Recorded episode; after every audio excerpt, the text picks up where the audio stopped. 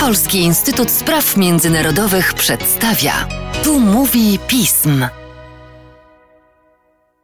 Tu mówi pism. Przy mikrofonie Mateusz Józwiak, a wraz ze mną Sara Nowacka, ekspertka oraz analityczka Polskiego Instytutu Spraw Międzynarodowych do spraw państw arabskich. Cześć Saro. Cześć i dzień dobry Państwu. Spotykamy się dzisiaj, ponieważ 13 marca na znajdującym się w pobliżu konsulatu generalnego USA i lotniska w Irbilu spadło 12 pocisków. Pokrywa się to z terminem rosyjskich żądań gwarancji. Warto w związku z tym zapytać o to, co wydarzyło się w Iraku i czy mogło mieć związek z napiętą w ostatnim czasie sytuacją międzynarodową. Saro, dlaczego doszło do takiego zdarzenia i o co w nim właściwie chodzi? No tak jak powiedziałeś, z terenów Iranu wystrzelono na Irbil, czyli na, ten, na stolicę Kurdystanu irackiego, 12 pocisków. I większość takiej uwagi, powiedziałabym, medialnej skoncentrowała się właśnie na tym, że one spadły, kilka z nich spadło w pobliżu budynku powstającego właśnie nowego kompleksu takiego konsularnego y, Stanów Zjednoczonych w Irbilu. Przy czym tak naprawdę, przynajmniej z oficjalnego stanowiska irańskiego, nie do końca o to chodziło. Oficjalnie Irańczycy twierdzą, że w Kurdystanie znajdowało się, działała w jednym właśnie z budynków, który został trafiony, komórka operacyjna Mossadu. I chociaż Irakijczycy z kolei, a szczególnie właśnie rząd Kurdystanu zaprzeczają absolutnie jakby, jakoby cokolwiek takiego miało miejsce, no to media irańskie podają nawet już takie szczegóły, że w ataku zginęło dziewięciu Izraelczyków, którzy tam pracowali. Cały ten atak, tak jakby bezpośrednio powiedzmy najbardziej, był spowodowany taką chęcią odwetu Irańczyków na Izraelu, dlatego że na przełom, to znaczy od początku lutego i właśnie do początku marca mieliśmy kilka takich sytuacji, za które część wiemy, że Izrael ponosi odpowiedzialność, część oczywiście rzekomo Iran oskarża Izrael, a mianowicie w lutym w centrum logistycznym Irańskiego Korpusu Strażników Rewolucji Islamskiej, które mieści się na zachodzie Iranu, wybuchł pożar, którego przyczyny nie są do końca znane. No Iran właśnie twierdzi, że pożar wywołał jakiś atak izraelski. No i w tym pożarze źródła izraelskie podają, że zostało zniszczonych kilkaset irańskich dronów. Następnie y, dwa irańskie drony zostały zestrzelone na terytorium właśnie Iraku. Z kolei w marcu mieliśmy atak y, rakietowy Izraela na terytoria Damaszku w Syrii, w którym y, zginęło dwóch irańskich pułkowników. I to wszystko razem jest taką najbardziej bezpośrednią motywacją Izraela, y, przepraszam, Iranu, do tego ataku, no, który, jak twierdzi, był właśnie wymierzony w Izrael.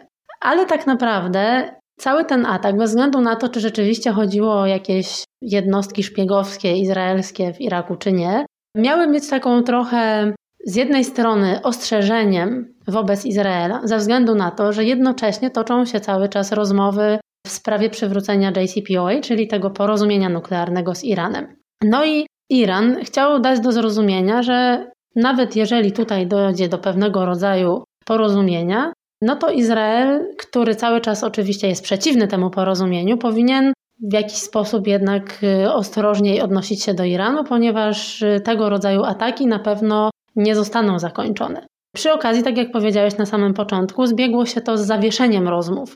Rozmowy zostały zawieszone dlatego, że Rosja zażądała gwarancji wpisanych do porozumienia nuklearnego, których obecnie tam nie ma, a przypominam, że jakby pracuje się przede wszystkim nad przywróceniem tego JCPOA w takim kształcie, w jakim on funkcjonował w 2015 roku. I Rosja nagle zażądała dołączenia gwarancji, które zapewniałyby, że te sankcje, które Zachód obecnie na nią nakłada, w żaden sposób nie wpłyną na rosyjską współpracę z Iranem właśnie. No i w tym momencie rozmowy zostały zawieszone i można przypuszczać, że Iran, wiedząc jak zdesperowany szczególnie teraz Zachód jest, żeby te, to porozumienie przywrócić, bo otworzy to oczywiście dostęp do ogromnych zasobów irańskiej ropy, chciał w jakiś sposób agresywny też dać do zrozumienia, że zależy mu na tym, żeby wrócili wszyscy do stołu. No i występując jakby z takiej pozycji trochę, powiedziałabym, bardziej, no, jakiejś większej mocy niż miał y, przed tym rosyjskim wycofaniem się. Oskarżenia irańskie wskazują y, na włączenie tu elementów y, związanych z Mossadem. W związku z tym warto zapytać o to, jak kształtują się stosunki między Izraelem a władzami Kurdystanu. Jak w tej układance to wszystko przebiega? No to jest w zasadzie bardzo ciekawy temat, bo generalnie rząd irackiego Kurdystanu ma dosyć bliskie relacje z Izraelem. Czyli mówimy tutaj przede wszystkim o tej demokratycznej partii Kurdystanu powiązanej z rodziną Barzanich. W Kurdystanie irackim działa jeszcze jedna partia, która z kolei, taka bardzo ważna, która z kolei właśnie jest jakby po drugiej stronie i raczej jest bliżej tych irańskich sił wewnątrz y, Iraku. Natomiast Demokratyczna Partia Kurdystanu, która jakby dominuje w, w kurdyjskim rządzie, jest też bardzo bliska Stanom Zjednoczonym. No i mówi się, że po pierwsze mają dobre stosunki z Izraelem, po drugie nawet y, Kurdystan sprzedawał jakoś pokątnie, bo oczywiście oficjalnie Irak nie ma relacji z Izraelem, więc pokątnie sprzedawał ropę y, do Izraela. A co najciekawsze, to we wrześniu odbyła się taka konferencja w Irbilu właśnie. Ta konferencja zgromadziła mniej więcej 300 przedstawicieli różnych organizacji politycznych, no i też takiego środowiska powiedzmy klanowo-plemiennego. Oficjalnie konferencja miała taki cel, żeby rozmawiać o utworzeniu takiego regionu stricte sunnickiego w Iraku, który będzie właśnie działał na podobnych zasadach jak, jak iracki Kurdystan, czyli tak jak tam właśnie Kurdowie mają powiedzmy swoją, swój własny rząd, kontrolę nad terytorium, to miałoby powstać coś na tej samej zasadzie, tylko że właśnie dla sunnitów, którzy są mniejszością religijną e, w Iraku. I podczas tej konferencji Wissam al-Hardan, jeden z liderów takiego sunnickiego ugrupowania Synowie Iraku, podczas swojego przemówienia wszystkich dosyć mocno zadziwił, ponieważ nagle zaczął nawoływać do dołączenia się Iraku do tych porozumień abrahamowych e, i nawiązania pełnych relacji dyplomatycznych e, z Izraelem. Po tym jego wystąpieniu wystąpił z kolei e, Shemi Peres, czyli syn no nieżyjącego już prezydenta Izraela Szymona Peresa. I to wszystko wprawiło uczestników, przynajmniej większość uczestników, w dosyć duże zdziwienie, bo oni nie do końca w takim celu na tą konferencję się udali.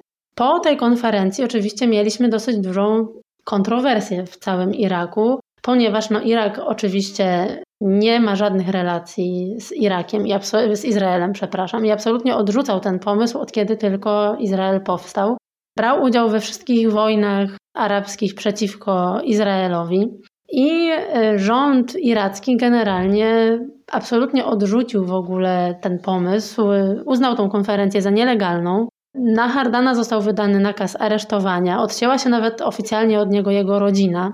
Nawet rząd właśnie Kurdystanu absolutnie potępił konferencję i twierdził, że w ogóle nic o niej nie wiedział, chociaż no też trudno w to uwierzyć, bo jednak to była duża konferencja, skoro brało w niej udział aż 300 osób. No, okazało się, że w jej organizacji brały udział różne organizacje, szczególnie ze Stanów Zjednoczonych, fundacje i think tanki powiązane właśnie z jakimiś lobbystami izraelskimi, czy właśnie z organizacjami, które no, delikatnie mówiąc reprezentują takie proizraelskie stanowisko, jeśli chodzi o kwestię palestyńską. No i to wszystko jakby sprowadza się też do tego, że całe to stanowisko Hardana było też dlatego bardzo e, kontrowersyjne, że, bo w badaniach całkiem niedawno przeprowadzonych, bo na przełomie 2020 i 2021 roku, aż 90% Irakijczyków powiedziało, że absolutnie odrzuca jakikolwiek pomysł normalizacji relacji z Izraelem.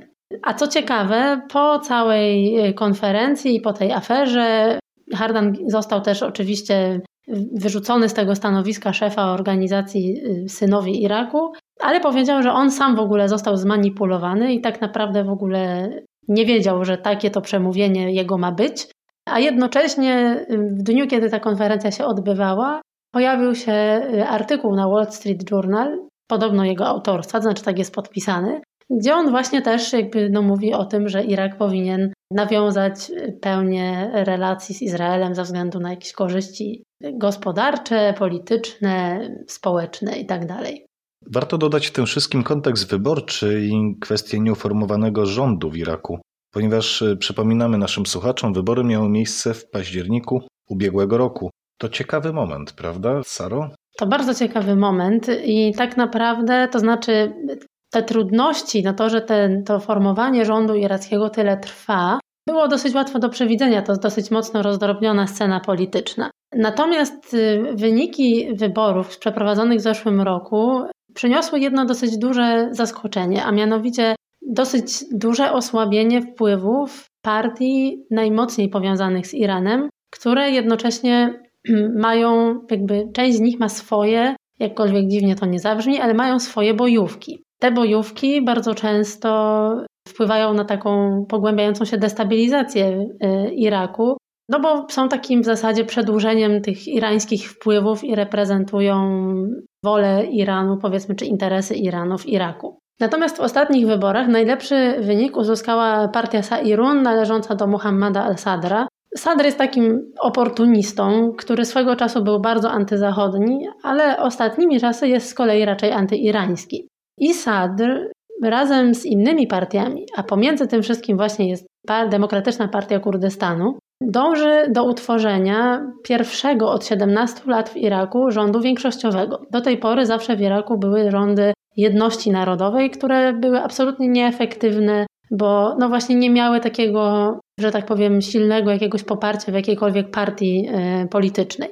E, no i Muqtada al-Sadr, który prowadzi właśnie rozmowy między innymi właśnie z partią kurdyjską, sprawia, że Iran nagle jest pozbawiony jakby wpływów właśnie na ten proces formowania się rządu. No a co, co by też oznaczało, że będzie prawdopodobnie mieć bardziej ograniczony wpływ w ogóle na decyzje polityczne podejmowane w Iraku, jeżeli rzeczywiście sadryści ten rząd utworzą.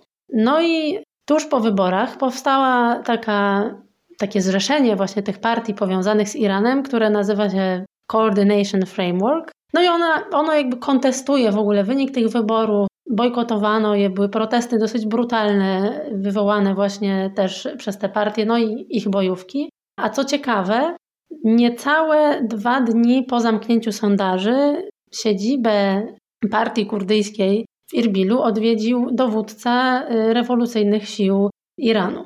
Podobno właśnie głównie jego cel był taki, że absolutnie nie rozmawiał dokładnie o polityce irackiej, tylko raczej polegało to na zasadzie ostrzeżenia Kurdów przed tym, do jakich sojuszy planują się dołączać. I, no i wynika to właśnie z tego, że, że Muqtada al-Sadr wyrósł na takiego najważniejszego w tej chwili, bez względu na to, czy go lubimy, czy nie, ale po prostu stanowi teraz obecnie największe zagrożenie dla, dla dalszych wpływów irańskich w Iraku. Nie da się ukryć, że przed nami bardzo intensywny i ciekawy czas w obszarze Bliskiego Wschodu. Będziemy o tym rozmawiać w najbliższych tygodniach i miesiącach, będziemy obserwować rozwój sytuacji, a także wątków kurdyjskich. Tymczasem dziękuję Ci za dzisiejszy podcast. Dziękuję bardzo. A Państwa zaś zachęcam do śledzenia naszej strony internetowej, czytania najnowszych biuletynów i komentarzy, śledzenia mediów społecznościowych, w tym naszego kanału na YouTube. Z mojej strony to wszystko. Dziękuję za uwagę.